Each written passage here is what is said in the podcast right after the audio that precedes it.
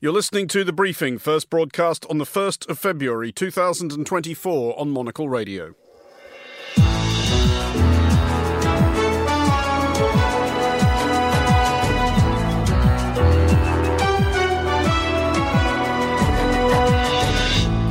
Hello and welcome to the briefing coming to you live from Studio One here at Midori House in London. I'm Andrew Mueller. Coming up on today's programme, the EU, including Hungary, agrees to keep helping Ukraine. Yes, that's right, Andrew. I'll be talking about this. Chris Cermak here, news editor. $50 billion for Ukraine agreed at the start of an EU summit in Brussels. Later in the show, the country comes to the city in Paris and Brussels, and it isn't happy. Also ahead, optimism about the future of high street retail. I think the future customer still wants to have the personal connection. They still want to have a story to tell why they went shopping somewhere. And for the love of God, stop whining. It's like six minutes out of your week. Just suck it up. Oh, I've read that out loud again, haven't I?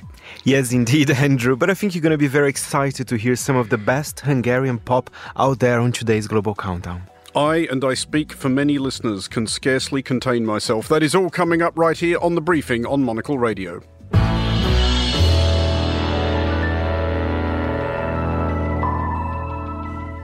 And welcome to today's edition of the briefing with me, Andrew Mueller. Within the last hour, the EU has passed a 50 billion euro aid package for Ukraine, emphasising that all 27 national leaders had agreed, which obviously includes Hungary's hitherto recalcitrant Prime Minister Viktor Orban.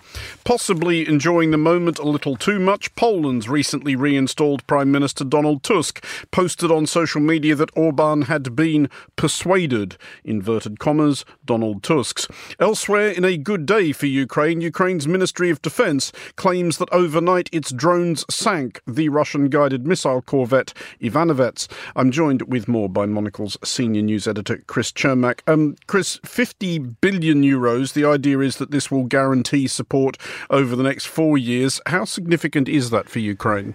Well, it's hugely significant when you just take another number, if you will, that Ukraine's budget deficit for 2024 alone is in the range of 40 to 50 billion euros. So it gives you a sense of how much of a challenge they have. This 50 billion euros from the European Union will make a dent in that. And of course, this comes with, you know, discussions in the US about funding as well. US is, is not agreeing to fund Ukraine at the moment. So the fact that there's a deal with the EU at the very least is a very important step for Ukraine. Uh, the interesting subplot here being, of course, that Viktor Orban, Hungary's prime minister, who has been persistently difficult about this, as he very often is about many things, uh, has got on board.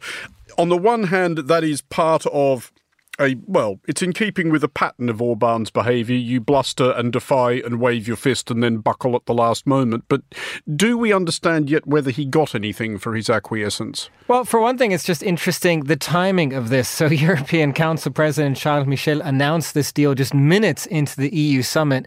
And to your point at the outset about persuading Viktor Orban, there was a persuasion committee, if you will, that, if you will, that went to Orban just before this summit started of Ursula von der Leyen from the European Commission, the heads of France, Germany, and Italy. They all sat down to persuade Orban. Um, we know some of the deals. We haven't obviously seen a text yet, but reports are that he did not get the veto that he wanted. This was one of the things he mm. wanted to have within a year or so to actually be able to veto um, this, as you say, a four year package. Um, but he did get sort of extra promises for reviews of the funds from within the EU itself. So there had been a sort of annual review, but then also uh, there's a quote here from Politico's reporting from the draft that if needed in two years, the European Council would invite the Commission to make a proposal for further review. So it's it's all the language seems to be about reviews, how this would happen if if Ukraine actually needs the money or not. But importantly, no no veto for Viktor Orban.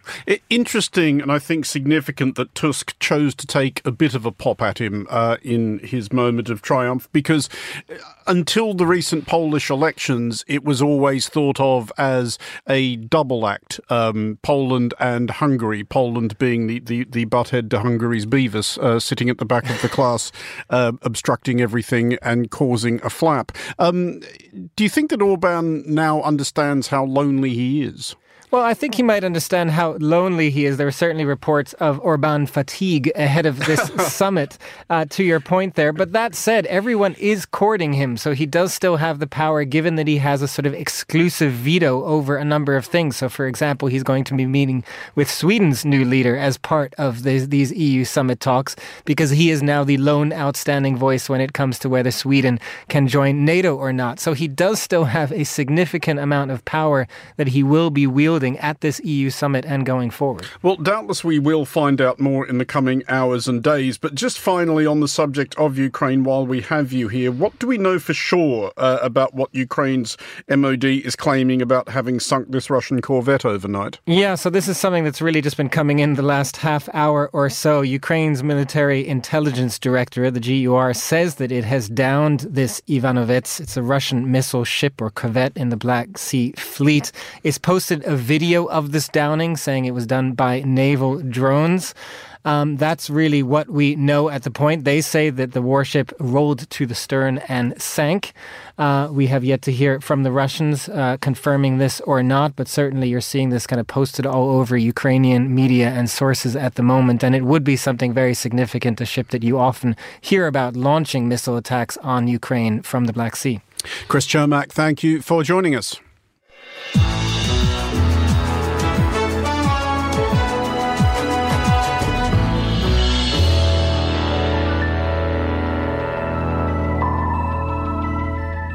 This is the briefing on Monocle Radio. Paris and Brussels both find themselves besieged this morning by phalanxes of tractors, part of ongoing protests by European farmers. At least 91 people have been arrested at the Rungis food market outside Paris, while in Brussels, fires have been started outside the European Parliament building. Other protests motivated by similar grievances have occurred as far afield as Portugal, Italy, and Spain. Well, I'm joined with more by Philippe Marlier, a professor of French and European politics at University College London. Um, Philippe, as we were just saying, a, a very broad protest, though currently focused on Paris and Brussels. What are the core grievances animating this? Uh, hello, Andrew. Well, the core issues are very well known. It's, you know, for an, a, majority of farmers, and I'm here talking about France, but I think it's also the case across Europe. It's low incomes, uh, EU or national bureaucracy, uh, a kind of attempt to uh, of a transition from sort of a more industrialized type of farming to more uh, to a type of farming which will be more respectful of the environment, and and uh, and the fact also uh, competition coming from other countries. I think in particular coming from Ukraine. That was your previous story. I think. Uh, um, uh, there's poultry, eggs, sugar coming from that country, which are, of course, uh, are sold at a lesser price than what the, the French farmer can, can, can make, can produce. And also the forthcoming agreement between the EU and the Latin American countries of the Mercosur bloc, which is also very controversial. So lots of grievances. And a point really which is worth stressing is that when we talk about farmers being, you know, uh, angry and really um, uh, having lots of grievances, I think it concerns essentially small farmers, you know, small farms, because in fact you have, of course, different types of, uh, of farm industries. There are big farms. The big farms, which, by the way, are the the main beneficiaries of the CAP, which is the only uh, uh, common uh, EU policy, the uh, Common Agriculture Policy, they are the main beneficiaries, although they are a small number of them, but because, and they also, uh, their type of farming is very industrialized. So the problem is really divided. There, there are also tensions within uh, the profession. Uh, if we look at the French uh, angle on this in particular, what kind of line has President Macron taken? Because some concessions have been made, as I understand it. France now will not reduce subsidies on agricultural diesel as it had planned to.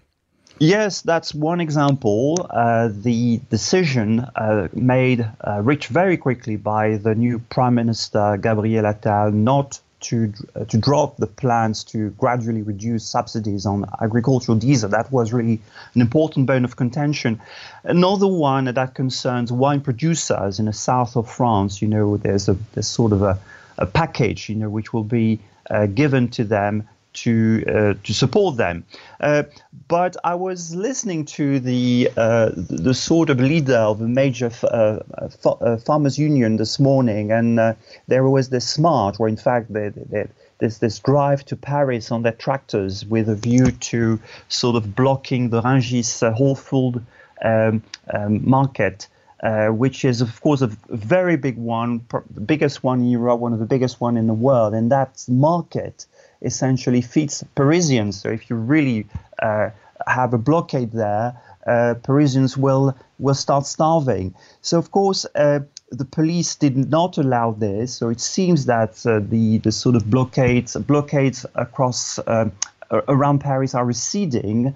Uh, farmers are going back as we speak to their regions, notably in the south of France. And this um, representative, this uh, union um, leader, was saying, "Well, we got very little. We're still very angry, but." What can we do against, uh, you know, armed vehicles and the police? You know, we, we can't fight them. We don't want to fight them. So we're going back home, but we'll carry on the struggle. Uh, and just finally, Philippe, will French authorities be nervous at another level here? Of course, we are now a matter of months away from the Paris Olympics. One of the things that people have been worried about in advance of those games was uh, whether the great Gallic tradition uh, of disruptive protest might also disrupt these games. But uh, everybody in France who has some kind of case they wish to make does understand, don't they, that they have extra leverage this year? Yes, possibly. There, there will there will be probably a fear of a domino effect. You know, if uh, farmers, you know, can get something out of you know this sort of a direct action, uh, probably other categories of the, in the population who also have grievances might uh, be tempted to do to do the same. A point about farmers: they tend, of course, to live in very rural areas in the countryside, so quite far from Paris, where the Olympic Games will essentially be. So in a way, uh, farmers might not be the main concern, but yes, they, there might be a kind of domino effect. And this problem uh, is not necessarily to go now, you know, it will remain because, as I understand, farmers are still pretty angry. It will take more than simply a few symbolic measures or real measures even to satisfy them. It's just a very interesting point is that between now and 2030, around 50% of, of France's uh, currently active farmers will reach retirement age. So those people are are really angry. They are fed up. So what comes next? You know, if if they no one wants to to to sort of um, uh, replace them and, and do the job. Philippe Marlier, thank you for joining us. You're listening to The Briefing. Here is Vincent McAviney with the day's other headlines. Thank you, Andrew. India's government has presented its last budget before the country votes in a general election this spring. Finance Minister Nirmala Sitharaman has continued to fund new infrastructure projects and said the government would build 20 million affordable houses in the next five years. The head of the FBI has warned that hackers linked to the Chinese government are targeting critical US infrastructure, preparing to cause real world harm to Americans. Christopher Wray told a congressional committee that water treatment plants, the electric grid, oil and natural gas pipelines are among their targets. Police in Canada are investigating after a stuffed polar bear weighing more than 200 kilograms was stolen from a resort near Edmonton. The public in Sturgeon County have been asked to keep an eye out for a 3.6 metre tall bear. Those are the day's headlines. Back to you, Andrew. Thank you, Vincent. This is the briefing on Monocle Radio. The United States has undertaken further airstrikes against targets in Yemen linked to the Houthi militia, with a view to deterring the Houthis' recent campaign of harassment of passing shipping. According to the Pentagon, the latest raid destroyed 10 drones shortly before they took off.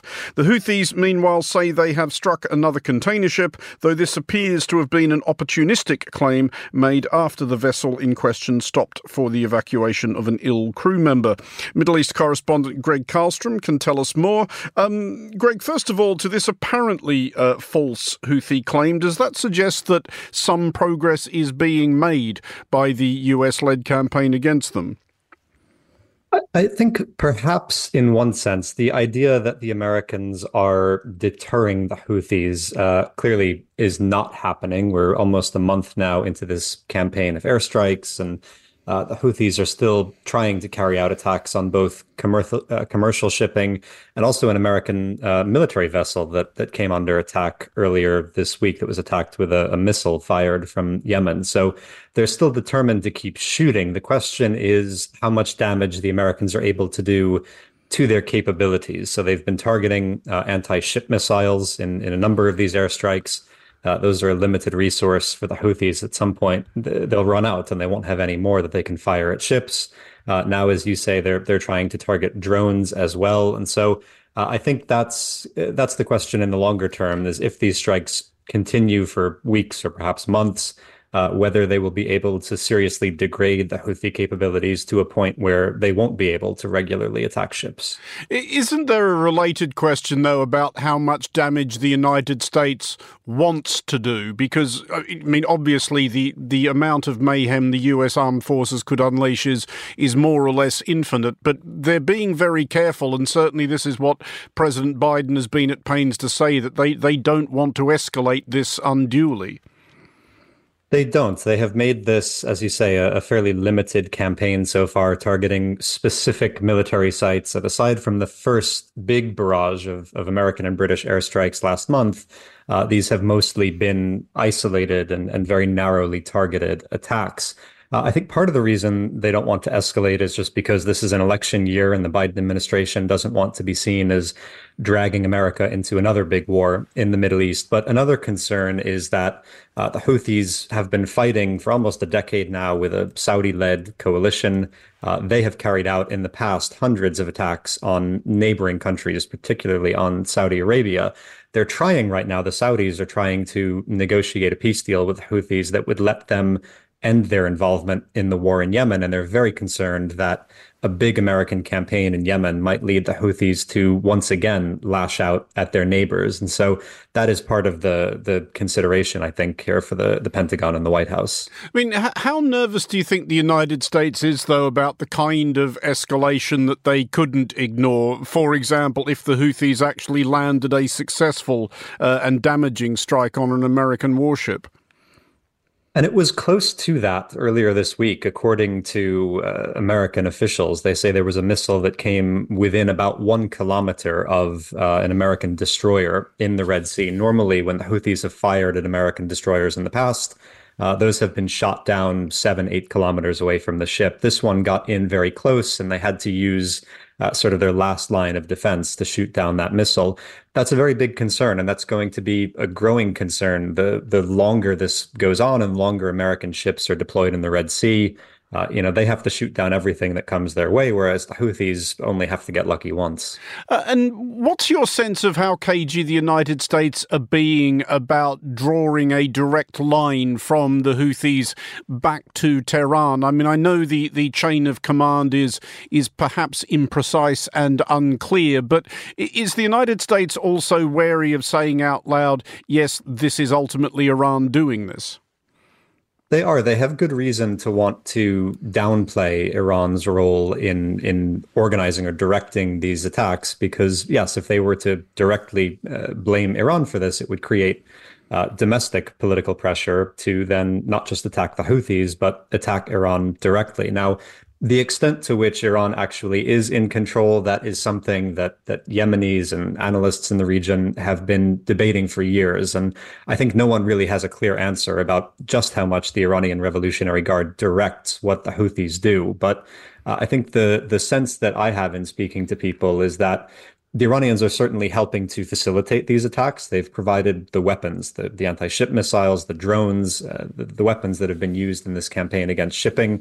They've also provided some intelligence support. There's been an Iranian uh, naval ship floating around in the Red Sea for the past few weeks that is thought to be helping the Houthis pick targets, uh, pick ships to, to fire at. But I don't think it goes to the level of the Iranians directing individual attacks. I think the Houthis are doing that somewhat independently, and they have their own reasons to do it. They've been uh, fighting a years long civil war in Yemen. They're trying to do something that will boost their domestic popularity, that will boost them vis a vis their rivals at home. And this has done that. This has boosted their standing uh, both in Yemen and around the region in a way that nothing else has in the, the decades that they have been fighting the Yemeni state.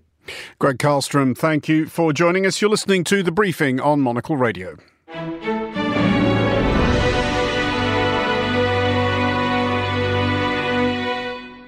This is the briefing on Monocle Radio to Denmark now, where the 62nd edition of the Copenhagen International Fashion Fair is taking place. Monocle Radio is there and broadcasting for the rest of the week in our pop up cafe studio. That is where Monocle's Tom Webb sat down with Daniela Drabert, fifth generation owner of Hagemeyer, the retail store in Minden, West Germany, to talk about the future of the high street.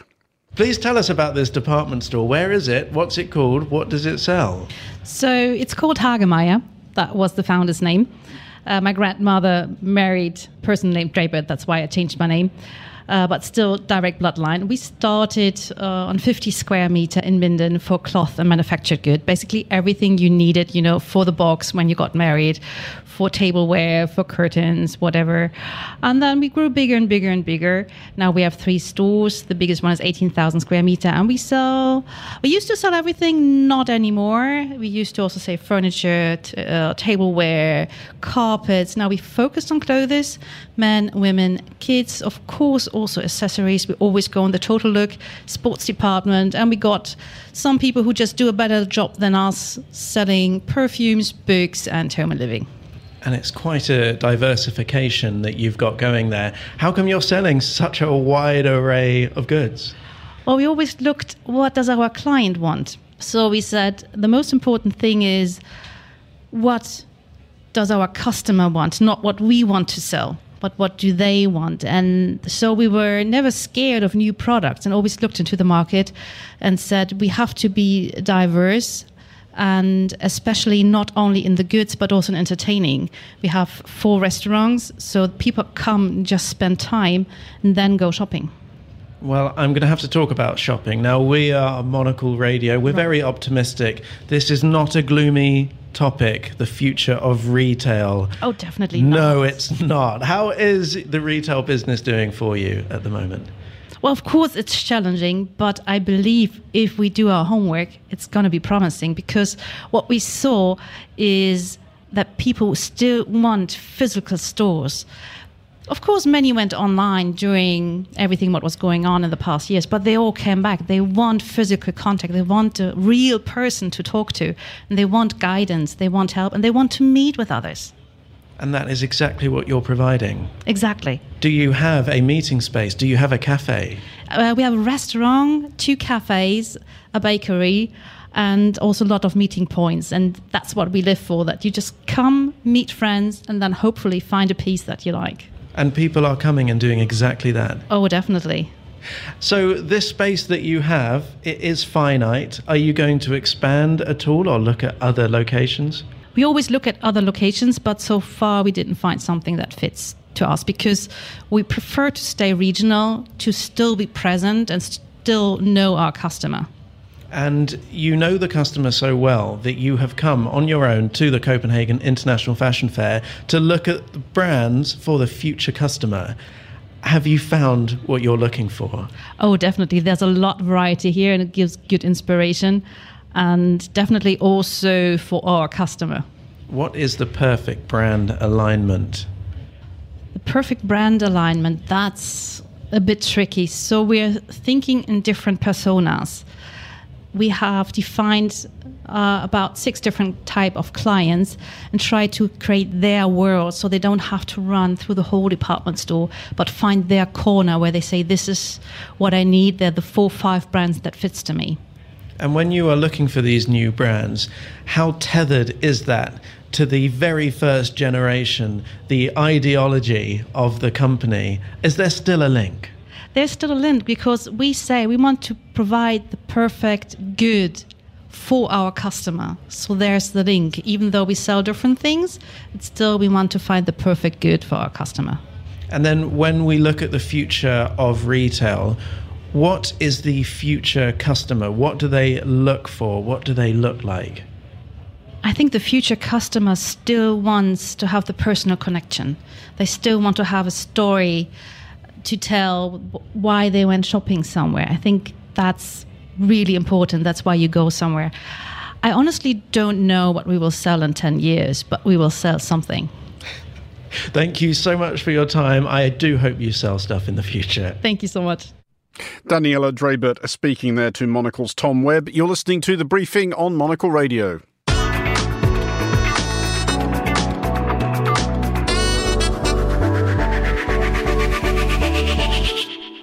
This is the briefing with me, Andrew Mueller, and it is that part of Thursday's briefing where I caution you all, dear listener, that though it's too late for me, you can still save yourselves. Fernando Augusto Pacheco is here with the global countdown, and topically enough, yes. this week, Fernando, we are going to Hungary. We're back. It's been the first story and the last story of the show. I know. But I promise you, listeners, it, it, it, was a coincidence.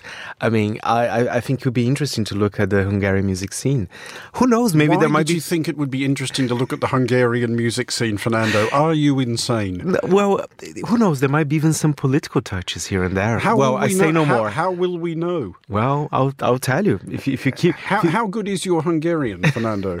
I have to say it's not very good. It's been very hard to do some research mm. on Hungarian. I think apparently, Andrew, is one of the hardest languages to learn in the world. Is it true? That is apparently the case. I'm not going to lie. I have never tried seriously to learn much in the way of Hungarian beyond the elementary introductory pleasantries. But uh, no, it is it is a legendarily difficult language to learn. Apparently, it has some relationship to Estonian and Finnish and other Turco-Ugric languages. Wow. Um, but I fear we are drifting from the point somewhat, uh, quite deliberately on my part, because I'm trying to put off the Hungarian top five as long as I reasonably can. Don't worry, I have some cute anecdotes for you, oh, uh, good. including a number five. It's a collection actually of Hungarian musicians, but the main one is Dash, and he's also joined by Azahriah, Young Fly, and Lord Panamo. Shall we have a listen? That's, to, that's yes. an all-star cast, and the song is called "Run, Papa, Pun." Let's have a listen.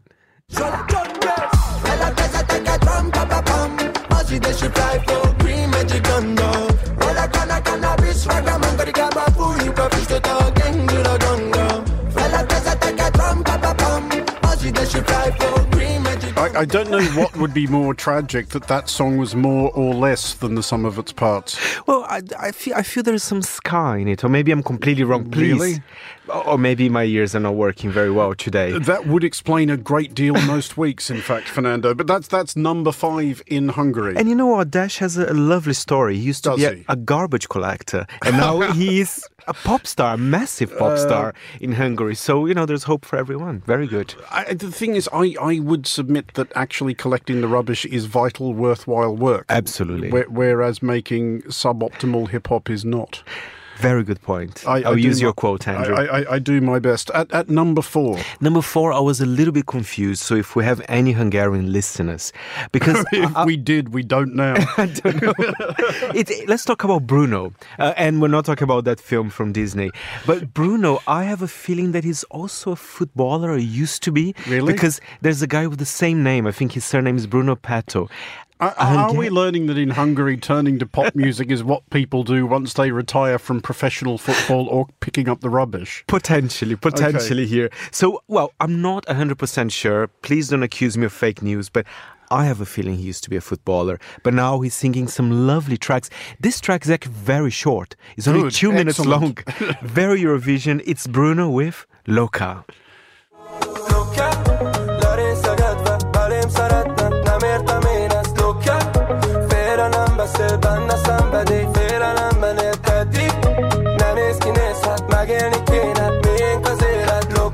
it is unusual, Fernando, to find oneself thinking of a two minute long song, Oh dear God, will this ever end?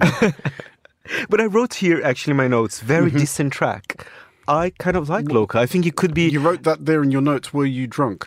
Not drunk, not drunk. Okay. I did it this morning, but I, I think it could be. It, it, that doesn't rule anything out. Fernando. It's very Eurovision as well. I find it is. That's again not necessarily a gold star guarantee of quality. Um, do you think we might hear from him circa Eurovision? Because we, it, it is already February. We are going to have to start talking about Eurovision soon. You And- are going to have to put on your special Eurovision desk chief hat. And I think the Hungarians should raise their game when it comes to Eurovision. You know, I don't think they're the kind of classic vintage.